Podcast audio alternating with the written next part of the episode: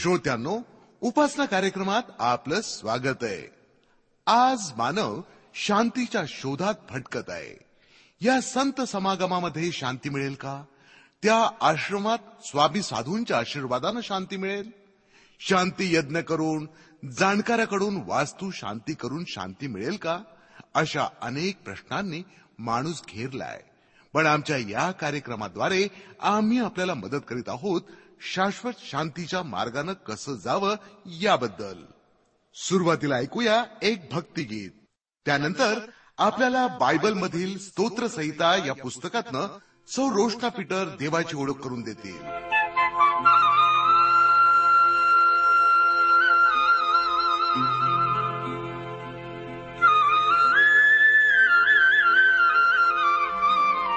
हरलो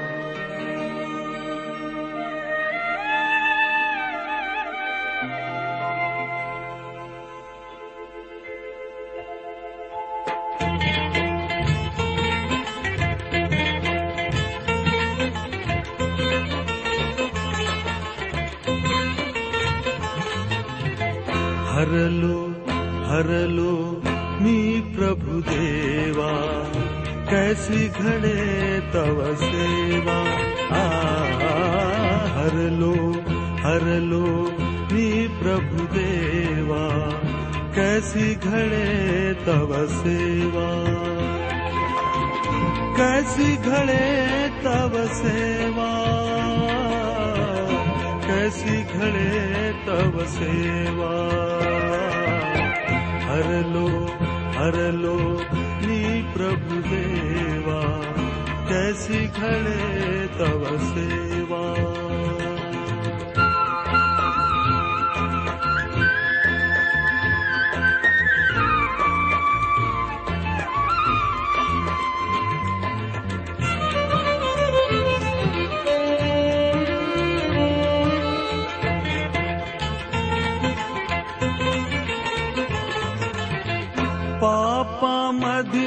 मन लोळे झाल्यावरती उघळती डोळे दृढ निश्चय मी केले परिते समयी व्यर्थची गेले. हरलो हरलो मी प्रभु देवा कैसी करूं तव सेवा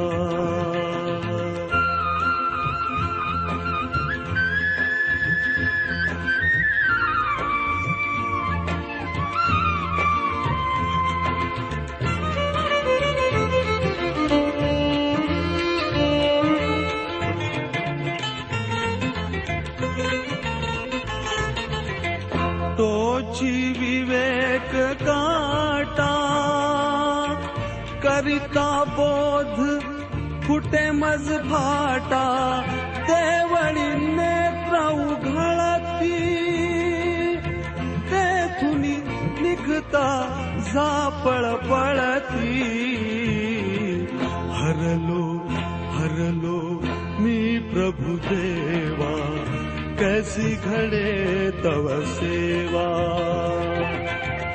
कैसी घडे तव सेवा.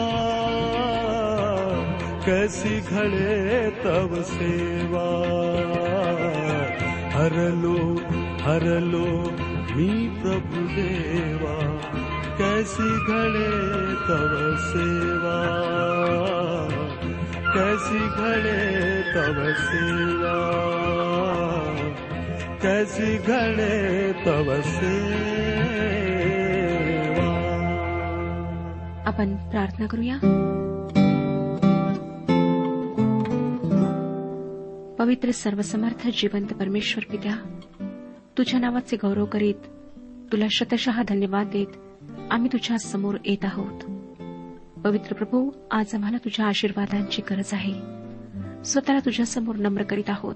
पश्चातापी अंतकरणाने त्या सर्व पापांची कबुली देत आहोत जी आमच्याकडून आजपर्यंत झालेली आहेत. तू आम्हाला क्षमा कर. आम्हाला शुद्ध आणि पवित्र असं जीवन दे हृदय दे.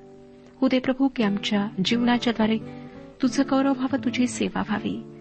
आज जे लोक आजारी आहेत त्यांना स्पर्श कर आरोग्य पुरेव. त्यांच्या सर्व गरजा तू जाणतोस. तूच सर्व काही पुरवणारा बाब आहेस. प्रत्येकासोबत तू हो. ही लहानशी प्रार्थना तारणाऱ्या प्रभू यशू ख्रिस्ताच्या गोड आणि पवित्र नावात मागितली आहे म्हणून तो ऐक. आमेन. श्रोतनो आज आपण सत्याऐंशी ह्या स्तोत्रापासून अध्ययन सुरू करीत आहोत. हे स्तोत्र देवाची नगरी सिओन हिच्याविषयी आहे. आणि माझ्या मतानुसार ते एरुश्लेमेच्या गौरवी भवितव्याचे वर्णन करते. तेव्हा राष्ट्रे भक्ती करण्यासाठी एरुश्लेमेस येतील. आपण या स्तोत्राचे म्हणजे सत्याऐंशी स्तोत्राचे पहिले वचन वाचूया. तो म्हणतो परमेश्वराचे अधिष्ठान पवित्र पर्वतावर आहे. एक दिवस संपूर्ण जगाचे प्रशासन तेथून होणार आहे. यशाचे पुस्तक दुसरा अध्याय दुसरे वचन आम्हाला सांगते शेवटल्या दिवसात असे होईल की परमेश्वराच्या मंदिराचा डोंगर पर्वताच्या माथ्यावर स्थापण्यात येईल आणि सर्व डोंगराहून तो उंच होईल. त्याकडे सर्व राष्ट्रातील लोक उलटतील. तसेच जखऱ्याच्या पुस्तकातील दुसऱ्या अध्यायाच्या दहाव्या आणि अकराव्या वचनात म्हटले आहे ही सियोन कन्येचे जयकार व उल्हास कर. कारण पहा मी येईन मी तुझ्यात वस्ती करीन असे परमेश्वर म्हणतो. त्या दिवसात बहुत राष्ट्रे परमेश्वराला येऊन मिळतील व माझी प्रजा बनतील. मी तुझ्या ठाई वस्ती करीन. मग तुला समजेल की सेनाधीश परमेश्वराने मला तुझकडे पाठविले आहे. एरुश्लेमेच्या आगामी गौरवाचे वर्णन करणारी ही वचने आहेत. सत्याऐंशी स्तोत्र दुसऱ्या आणि तिसऱ्या वचनात स्तोत्रकर्ता म्हणतो याकोबाच्या सर्व वस्तीस्थानाहून सेवनेची द्वारे त्याला अधिक प्रिय आहेत. हे देवाच्या नगरी तुझ्या वैभवाच्या कथा सांगतात. हाच विचार अठ्ठेचाळीसाव्या स्तोत्राच्या पहिल्या आणि दुसऱ्या वचनात मांडण्यात आलेला आहे. आपण ती वचने वाचूया. अठ्ठेचाळीसावे स्तोत्र पहिले आणि दुसरे वचन. परमेश्वर थोर आहे आमच्या देवाच्या नगरात त्याच्या पवित्र डोंगरावर तो स्तुतीस अत्यंत पात्र आहे. उत्तर सीमेवरील सिओन डोंगर राजाचे नगर उच्चतेमुळे सुंदर व सर्व पृथ्वीचा आनंद आहे. अर्थातच ज्या ठिकाणी परमेश्वराचे सिंहासन आहे ते ठिकाण सुंदर भव्य व वैभवशाली असणारच. त्याच्या वैभवाच्या कथा पवित्र शास्त्रात अनेक ठिकाणी आहेत. आणि त्या कथा नव्हे तर सत्य वर्णने आहेत. परंतु प्रिय श्रोत्यानो हा सौंदर्य वैभव प्रीती शांती नीतिमत्व पावित्र्य आनंद यांचा उगम असलेला परमेश्वर आज आमच्यामध्ये उपस्थित आहे हे तुम्हाला ठाऊक आहे काय? तो त्याच्या पवित्र आत्म्याच्याद्वारे आजही आमच्यामध्ये कार्य करतो. आमची दुःखे निवारण करतो. ख्रिस्ताच्या पवित्र नावात केलेल्या आमच्या प्रार्थनांना तो उत्तर देतो. तो भग्न व अनुतप्त हृदय लोकांच्या सन्निध आहे व त्याचे भय धरणाऱ्यांना तो आपली रहस्ये प्रगट करतो. चौथ्या वचनामध्ये स्तोत्र करता काय म्हणतो पहा? रहाब व बाबेल मला ओळखितात असे मी विदित करीन. पहा पलिशेत सोर व कुश म्हणतात ह्याचा जन्म तिथलाच यशाच्या एकावन्नाव्या अध्यायातील नवव्या वचनानुसार आणि एकोणनव्वदाव्या स्तोत्राच्या दहाव्या वचनानुसार रहाब म्हणजे एरिहो येथील वेशा नव्हे तर मिसर देश आहे. रहाब दक्षिणेकडची सत्ता प्रदर्शित करते तर बाबिलोन उत्तरेकडच्या सामर्थ्याचे प्रतिनिधित्व करते. रहाब या नावाचा अर्थ दंगा असा होतो तर बाबिलोन या शब्दाचा अर्थ गोंधळ असा होतो. तात्पर्य हे की जेव्हा सियोनात देवाचे राज्य स्थापिले जाईल तेव्हा या राष्ट्रांचा दंगा व त्यांच्यातील गोंधळ नष्ट होईल. ही सर्व राष्ट्रीय सियोनात जन्म घेतील किंवा सियोनामुळे त्यांच्यामध्ये संपूर्ण परिवर्तन घडेल. पाच आणि सहा वचने. सियोनेविषयी म्हणतील की हा आणि तो तिच्यातच जन्मले होते आणि परातपर स्वतः तिला प्रस्थापित करील. लोकांची नावनिशी करीताना ह्याचा जन्म तिथलाच असे परमेश्वर लिहील. राजाधिराज परमेश्वर सियोनाला संपूर्ण पृथ्वीची राजधानी बनवेल. त्या दिवसात अनेक जण प्रभूकडे वळतील. त्यांना जाणीव होईल की ख्रिस्त विरोधकाने त्यांना फसविले होते. तो दिवस खरोखर वैभवशाली असणार आहे. आता आपण अठ्ठ्याऐंशी ह्या स्तोत्राचा अभ्यास करूया. या स्तोत्रामध्ये संकटाच्या काळातही देवावरचा विश्वास व्यक्त झाला आहे. सत्याऐंशी स्तोत्रामध्ये देवाचे गौरव पाहायला मिळाले तर अठ्ठ्याऐंशी स्तोत्रामध्ये दुःख निराशा व्यक्त झाली आहे. तरीही देवावरचा विश्वास हा एक आशेचा किरण त्यामध्ये आम्हाला पाहायला मिळतो. पहिलं वचन वाचूया. अठ्ठ्याऐंशी स्तोत्र पहिलं वचन. हे परमेश्वरा माझ्या उद्धारक देवा मी रात्रंदिवस तुझ्या पुढे आरोळी करीतो. हे स्तोत्र यो मला उच्चिया राजा ज्याला कोड झाले होते तसेच अंधार कोठडीत टाकण्यात आलेल्या इरमयाला आणि मरणास टेकलेल्या हिचकिया राजाला लागू करण्यात आले आहे. ती यापैकी कोणत्याही व्यक्तीच्या संदर्भात असो. एक गोष्ट आम्हाला स्पष्ट दिसून येते ती ही की त्याचा देवावर दृढ विश्वास असून तोच त्याच्या तारणाचा देव आहे. आणि हा विश्वासच या स्तोत्राची मध्यवर्ती कल्पना आहे. पंधरावे वचन वाचूया. मी तरुणपणापासून पीडा पाहून मरणोन्मुक्त झालो आहे. तुझ्या भीतीने मी व्याकुळ झालो आहे. असं दिसतं की हा स्तोत्रकर्ता अतिशय मोठ्या गर्तेत सापडला आहे आणि देवाचा क्रोध मृत्यू कबर आणि अंधकार यांचा जणू एकत्रित असा अनुभव त्याला येत आहे. सोळा ते अठरा या वचनांमध्ये तो म्हणतो तुझा क्रोध माझ्यावर ओढवला आहे तुझ्या धाकाने मी केवळ नष्टप्राय झालो आहे. त्यांनी जलाप्रमाणे मला दिवसभर घेरिले आहे त्यांनी मला सर्वस्वी वेढून टाकले आहे. तू माझ्यापासून प्रियजन व मित्र दूर केले आहेत. माझा परिचयाचा काय तो? अंधकारच आहे. श्रोत्यानो इतर स्तोत्रांचा शेवट आशेने होतो परंतु या स्तोत्राचा शेवट मात्र उदासीनतेमध्ये होतो. असं वाटतं की मृत्यू स्तोत्रकर्त्याच्या अगदी सन्नीत आहे. परंतु समाधानाची गोष्ट आशेची गोष्ट ही आहे की स्तोत्रकर्त्याला ठाऊक आहे की परमेश्वराच्या समोर त्याच्या सर्व प्रार्थना रुजू होत आहेत.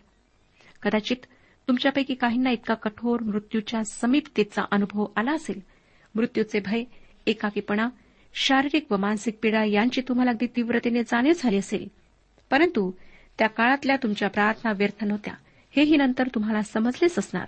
कधीकधी परमेश्वर आपल्याला अशा प्रकारच्या अतिशय कठोर अनुभवातून जाऊ देतो. परंतु त्याचा अर्थ असा नाही की तो आमचा त्याग करतो.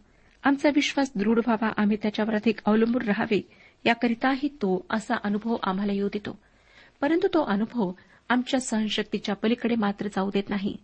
जशी गरुड पक्षीण आपल्या पिलांना उडायला शिकवते.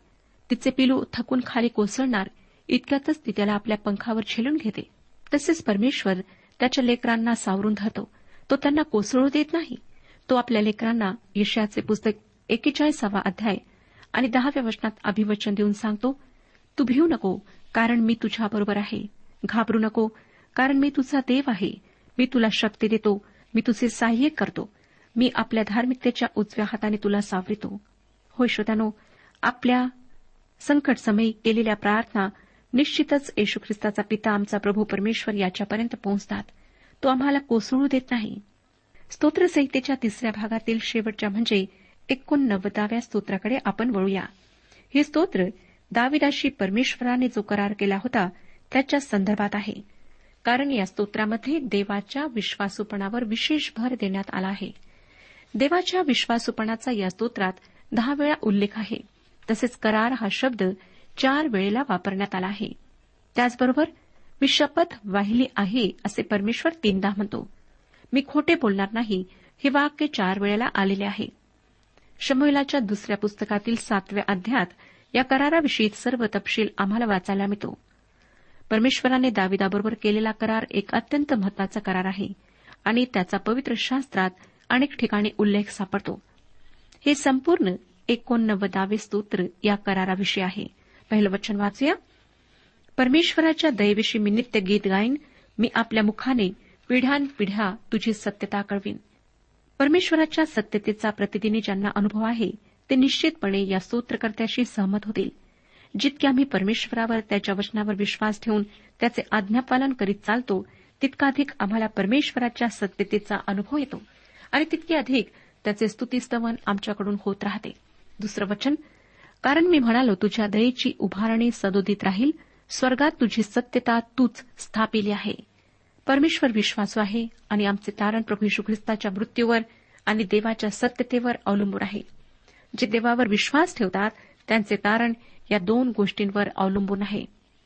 एका मातेची गोष्ट अशी सांगतात की तिचा तरुण मुलगा शिक्षणासाठी परगावी राहत होता. तो शिक्षण संपून घरी आला तेव्हा तो पूर्णपणे नास्तिक बनला होता.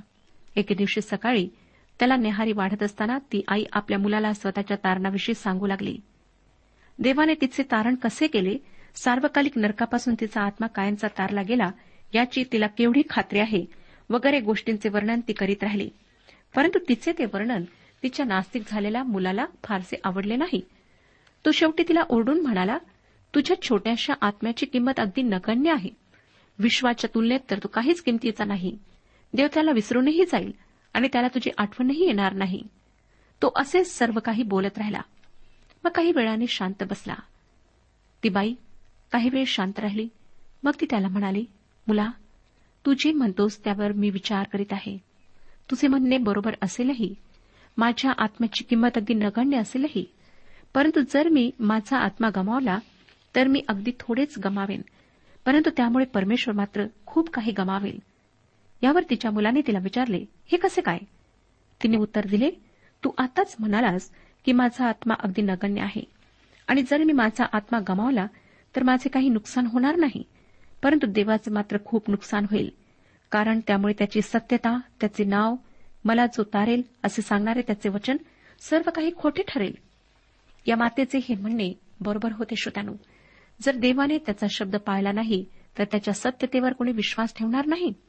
परंतु तसे होऊ शकत नाही कारण परमेश्वराची सत्यता युगानुयुग टिकते.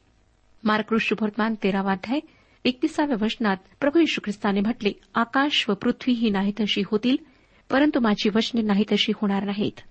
तसेच यशाचे पुस्तक पंचावन्न अध्याय दहा आणि अकरा या वचनांमध्ये प्रभू परमेश्वर आपल्या वचनाविषयी आम्हाला सांगतो.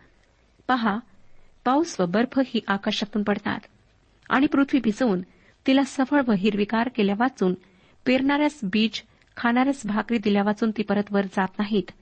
त्याप्रमाणे माझ्या मुखातून निघणारे वचन होईल. ते माझी इच्छा पूर्ण केल्या वाचून व ज्या कार्याकरिता मी ते पाठविले ते केल्या वाचून मजकडे विफल होऊन परत येणार नाही. श्रोतांनो पवित्र शास्त्र हे ईश्वर प्रेरित वचन आहे. ते परमेश्वराची सत्यता प्रकट करणारे आहे. तिसरं वचन वाचूया. मी आपल्या निवडलेल्या पुरुषाशी करार केला आहे. मी आपला सेवक दावीद ह्याच्याशी शपथ वाहिली आहे. परमेश्वर आम्हाला सांगतो की त्याने दाविदाशी करार केलेला आहे. यावर स्तोत्रकर्त्याचा प्रतिसाद काय आहे तो आपण पाचव्या वचनात वाचूया. हे परमेश्वरा तुझ्या अद्भुत कृतीची स्तुती आकाश करील. तुझ्या सत्यतेची स्तुती पवित्र जनांच्या मंडळीत होईल. परमेश्वराच्या सत्यतेविषयी त्याची उपकारस्तुती होणे अगत्याचे आहे. आठव्या वचनात तो म्हणतो हे सेनाधीश देवा परमेश्वरा हे परमेश्वरा तुझ्यासारखा समर्थ कोण आहे? तुझी सत्यता तुझ्या भोवती आहे. परमेश्वराच्या अनेक मनोहर गुणांपैकी त्याची सत्यता हा एक गुण आहे. खरोखर त्याची सत्यता आमचा आश्रय व आमचा दुर्ग आहे. जर तो विश्वासू नसता त्याची सत्यता युगानुयुग टिकणारी नसती तर आम्ही कदापिही त्याच्यावर विश्वास ठेवून संकटातून तरुण जाऊ शकलो नसतो. विश्वासाने पाऊल टाकू शकलो नसतो. आता पुढे विसावे वचन आपण वाचूया. माझा सेवक दावीद मला मिळाला आहे. मी आपल्या पवित्र तिलाने त्याला अभिषेक केला आहे. असं वाटतं की दाविदाविषयी परमेश्वर खरोखर संतोष पावला आहे. आणि ज्यावेळेस त्याने दाविदाला अभिषेक केला त्यावेळेस त्याने दाविदाला दिलेले अभिवचन पूर्णत्वास नेले. परमेश्वराने दाविदाला दिलेले अभिवचन किती सुंदर आहे ते चोवीसाव्या वचनात आपण वाचूया. माझी सत्यता व माझी दया त्याच्यापाशी राहतील.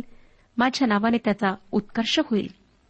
त्याचे शिंग उंच होईल म्हणजे त्याचा उत्कर्ष होईल म्हणजे त्याचे सामर्थ्य वाढेल. श्रोत्यानो शिंग दुसऱ्या भाषांतरात हा शब्द उपयोगात आणला गेला आहे? आमच्या भाषांतरात उत्कर्ष हा शब्द आहे. ह्याचाच अर्थ की त्याला सामर्थ्य प्राप्त होईल. तुम्हाला दाविदाने लिहिलेले स्तोत्रसंहितेमधले तेविसावे स्तोत्र आठवतच असेल. त्याची सुरुवात दाविदाने परमेश्वर माझा मेंढपाळ आहे असे म्हणून केले. आणि त्या स्तोत्राच्या शेवटच्या वचनात तो म्हणतो माझ्या आयुष्याचे सर्व दिवस मला कल्याण व दया ही लाभतील. प्रेषतानो परमेश्वर व दावीद यांच्यातले नाते या वचनांमधून स्पष्ट होते. किती सुंदर हे नाते आहे. परमेश्वराने आपल्या करारात दाविदाला आणखीन काय अभिवचन दिले ते आपण सत्ताविसाव्या वचनात वाचूया. मी तर त्याला ज्येष्ठ करीन पृथ्वीवरील राजात त्याला सर्वश्रेष्ठ करीन. दाविदाच्या कुळात एका विशेष व्यक्तीला परमेश्वर पाठवेल असा दाविदाबरोबर परमेश्वराचा करार होता. आणि हा करार प्रभू येशू ख्रिस्ताशी केंद्रित झालेला होता. त्याच्याच संदर्भात प्रभू परमेश्वर दाविदाला म्हणतो मी तर त्याला ज्येष्ठ करीन. पृथ्वीवरील राजा त्याला सर्वश्रेष्ठ करीन. जेव्हा परमेश्वराने प्रभू येशूला या पृथ्वीवर पाठवले तेव्हा तो देवाचा एकुलता एक पुत्र म्हणून आला. तो मानवी देह धारण करून या पृथ्वीवर आला. तो देहधारी झाला. त्याने मानहानीचे जीवन पत्करले आणि स्वतःचा देह त्याने अर्पण केला. त्याच कारणासाठी तो स्वर्गातून आला. तो पुनरुत्थित झालेल्यापैकी प्रथम फळ असा झाला. त्याच पुनरुत्थित ख्रिस्ताविषयी परमेश्वर एकोणनव्वदाव्या स्तोत्रात म्हणत आहे की मी तर त्याला ज्येष्ठ करीन. वधस्तंभावर मरण पावल्यानंतर पुनरुत्थित झालेल्यांपैकी तो पहिला असा आहे. त्याच्या त्या खिळ्यांच्या खुणा असलेल्या हातांमध्ये या विश्वाचा राजदंड असणार आहे. तसेच या ठिकाणी आपल्याला सांगण्यात आले आहे की परमेश्वर त्याला पृथ्वीवरील राजात सर्वश्रेष्ठ करेल. याचाच अर्थ असा की प्रभू यशू ख्रिस्त प्रभूंचा प्रभू व राजांचा राजा होईल. स्तोत्रकर्ता येथून पुढे प्रभू यशू ख्रिस्ताविषयी बोलत आहे. तो अठ्ठावीसाव्या वचनात म्हणतो मी आपली दया त्याच्यावर सर्व काळ कायम राखीन. त्याच्याशी केलेला माझा करार अढळ राहील. येतपर्यंतच्या अनेक वचनांमध्ये प्रभू यशू ख्रिस्ताच्या संदर्भातील दाविदाबरोबरचा परमेश्वराचा करार आपल्याला वाचायला मिळतो. परंतु पुढच्या काही वचनांमध्ये मात्र दाविदाच्या वंशजाविषयी विचार मांडण्यात आले आहेत. तीस ते बत्तीस वचने जर त्याच्या वंशजांनी माझे नियमशास्त्र सोडिले माझ्या निर्णयाप्रमाणे ते चालले नाहीत. जर माझे नियम त्यांनी मोडिले माझ्या आज्ञा पाळल्या नाहीत तर मी त्यांच्या अपराधाचे शासन दंडाने करीन त्याच्या अनितीचे शासन फटक्यांनी करीन. श्रोत्यानो परमेश्वराने हे देखील स्पष्ट केले की त्याची आज्ञा न पाळणाऱ्यांना तो शासन करेल. मग ते दाविदाचे वंशज असले तरी काहीच फरक पडणार नाही. देवाच्या आज्ञा मोडल्यामुळे ते शासनास पात्र राहतील. परमेश्वर आपल्या चुकणाऱ्या बहकणाऱ्या लेकरांना शिक्षा करतो ही गोष्ट खरी असली तरी तो आपली सत्यता राखून ठेवतो. ती तो सोडत नाही. ते तिसाव्या वचनात पाहतो काय म्हणतो तरी त्याच्यावरील माझी दया मी दूर करणार नाही. मी आपल्या सत्य वचनाचा भंग करणार नाही. आम्ही अविश्वासू विश्वासास पात्र नसलेले लोक आहोत. आम्ही परमेश्वराला अनेकदा वचन देतो नवस बोलतो. त्याला दरवर्षाच्या सुरुवातीला वेगवेगळ्या गोष्टी समर्पित करण्याची वचने देतो. पण त्यापैकी निम्मी देखील आपण लक्षात ठेवत नाही. मग त्याविषयी विश्वासू राहणे तर दूरच राहिले. परंतु परमेश्वर मानव नाही. आम्ही अविश्वासू असलो तरी तो विश्वासू राहतो. तो आपली अभिवचने विसरत नाही. तो आमच्या प्रार्थना विसरत नाही तो आमचे अश्रू आपल्याजवळ जतन करून ठेवतो आणि तो कधीही आपली अभिवचने मोडत नाही. अशा कधी न बदलणाऱ्या परमेश्वराबरोबर जन्माचे नाते जोडून घेणे अनेक मित्र मैत्रिणी आप्त स्वकीय अवतीभोवती असण्यापेक्षा अधिक मोलाचे अधिक फायद्याचे आहे. परमेश्वर दाविदाशी केलेल्या कराराविषयी काय म्हणतो ते आपण चौतीस ते छत्तीस या वचनांमध्ये वाचूया. तो म्हणतो मी आपला करार मोडिणार नाही माझ्या मुखातून जे निघाले ते मी बदलणार नाही. एक वार मी आपल्या पवित्रतेची शपथ वाहिली आहे की मी दाविदाला कदापि दगा देणार नाही. त्याची संतती सर्व काळ राहील व त्याचे राजासन माझ्यासमोर सूर्याप्रमाणे कायम राहील. श्रोत्यांनो आता सध्या देवाच्या उजवीकडे जो बसला आहे जिवंतांचा व मेलेल्यांचा न्याय करण्याचा पुन्हा येणार आहे. तो प्रभू यशू ख्रिस्त दाविदाच्या कुळातला आहे. तो दावीद पुत्र आहे. परमेश्वराने त्याचा करार शेवटपर्यंत टिकवला. सदोतीसाव्या वचनात तो म्हणतो चंद्राप्रमाणे ते सर्व काळ टिकेल. आकाशातील साक्षीदार विश्वसनीय आहे. तात्पर्य हे की परमेश्वराने दाविदाशी केलेला करार कायम टिकेल. एकोणपन्नासावे वचन वाचूया. एकोणनव्वद अध्याय. एकोणपन्नासावे वचन. हे प्रभू ज्याविषयी तू दाविदाशी आपल्या सत्यतेने शपथ वाहिली ती तुझी पूर्वीची दयेची कृत्ये कुठे आहेत? जे हे लोक स्वतःच्या दुराग्रहाने परमेश्वरापासून दूर गेले होते त्यांना आता परमेश्वराची पूर्वीची पवित्र समक्षता लाभत नाही. त्यामुळे त्यांना वाटतं की परमेश्वर त्यांना विनमुख झाला आहे. परंतु श्रोत्यानो परमेश्वर आपल्या लेकरांपासून विनमुख होत नाही. तर त्याच्या लेकरांची पापे त्याच्या व त्यांच्यामध्ये अडखण बनतात. प्रभू परमेश्वर म्हणतो की उद्धार करवत नाही इतका त्याचा हात तोकडा झाला नाही. ऐकू येणार नाही इतका त्याचा कान मंद झाला नाही. पण आमची पातके त्याच्या व आमच्यामध्ये अडखळ बनून असतात. म्हणून परमेश्वराच्या दयेविषयी त्याच्या सत्यतेविषयी शंका घेण्याऐवजी स्वतःचेच वागणे तपासून पाहणे योग्य आहे. आता श्रोत्यानो आपण चौथ्या भागाच्या अभ्यासाला सुरुवात करणार आहोत. या भागाची सुरुवात नव्वदाव्या स्तोत्रापासून होते आणि हे स्तोत्र देवाचा सेवक व भक्त मोशे याची प्रार्थना आहे. आपल्याला आठवतच असेल की इस्रायलच्या काही बंडखोर लोकांमुळे जरी परमेश्वराने त्यांना इजिप्तच्या दास्यातून बाहेर काढले तरी त्यांना वचनदत्त देशात नेले नाही. त्यांना चाळीस वर्षे रानामध्ये भटकावे लागले. ती एक बंडखोर पिढी संपेपर्यंत परमेश्वराने त्यांना आपल्या वचनदत्त देशात नेले नाही. त्यांचे रानात भटकणे ही नव्वदाव्या स्तोत्राची पार्श्वभूमी आहे. हे लोक इजिप्तच्या दास्यातून बाहेर पडल्यानंतर परमेश्वराने त्यांना सिनाय पर्वताकडे आणले जेथे त्याने त्यांना नियमशास्त्र दिले. मग ते वचनदत्त देशात प्रवेश करायला निघाले परंतु त्याऐवजी त्यांना रानात राहावे लागले. ती देवाविरुद्ध कुरकुर करणाऱ्यांची पिढी नष्ट होईपर्यंत ते रानात राहिले. मोशेने त्यांच्यातील अनेकांना मरताना पाहिले. लाखो लोक मरण पावले आणि नव्वदाव्या स्तोत्राच्या रूपात आमच्यासमोर असलेली मोशेची प्रार्थना मृत्यूच्या संदर्भात आहे.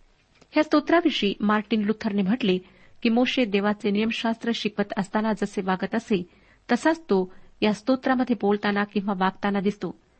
जे आपल्या पापात आनंद करतात व सुरक्षितता शोधतात त्या गर्विष्ट लोकांना सावधगिरीचा इशारा देण्यासाठी पाप व वाईट गोष्टी त्यांच्या डोळ्यासमोर ठेवण्यासाठी त्याने मृत्यू पाप व दोष या गोष्टींविषयी शिकवले. हीच ह्या स्तोत्राची शिकवण आहे. आता आपण पहिली दोन वचने वाचूया. ह्या स्तोत्राची सुरुवात किती उदात्त विचारांनी होते ते आम्हाला ह्या वचनांमध्ये पाहायला मिळेल. हे प्रभू तू पिढ्यानपिढ्या आम्हाला निवासस्थान झाला आहेस. पर्वत उत्पन्न झाले त्यापूर्वी तू पृथ्वी व जग ही निर्माण केली. त्यापूर्वीच अनादी कालापासून अनंत कालापर्यंत तू देव आहेस. परमेश्वर हा आदी व अंत आहे. तो युगानुयुग देव आहे. जगाच्या निर्मितीच्या आधी तो होता सध्या आहे आणि तो युगानुयुग राहील. खरोखर तोच प्रारंभ व शेवट आहे. मानव तर त्याच्या हातची एक निर्मिती आहे. उत्पत्तीच्या पुस्तकातील पहिल्या अध्यायातील सत्तावीसाव्या वचनात मोशीने म्हटले देवाने आपल्या प्रतिरूपाचा मनुष्य निर्माण केला. देवाचे प्रतिरूप असा तो निर्माण केला. नर व नारी अशी ती निर्माण केली. याच पुस्तकातील दुसऱ्या अध्यायाच्या सातव्या वचनात त्यांनी म्हटले मग परमेश्वर देवाने जमिनीतील मातीचा मनुष्य घडीला व त्याच्या नागपुड्यात प्राणवायू फुंकिला. तेव्हा मनुष्य जीवधारी प्राणी झाला. मनुष्य अशा प्रकारे मातीतून घडवला गेला. तो देवाची एक विशेष निर्मिती आहे. तो आपल्या आयुष्यभरात कष्ट करून आपले पोट भरेल व तो माती असून शेवटी मातीस मिळेल.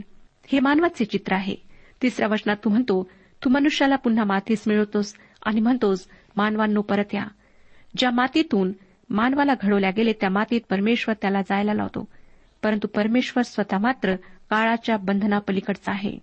श्रोत्यानो काय आपली ह्या जिवंत परमेश्वराशी ओळख झालेली आहे. जर नाही तर येशू ख्रिस्ताच्याद्वारे ओळख करून घ्या. परमेश्वर आपला सर्वांस आशीर्वाद देऊ.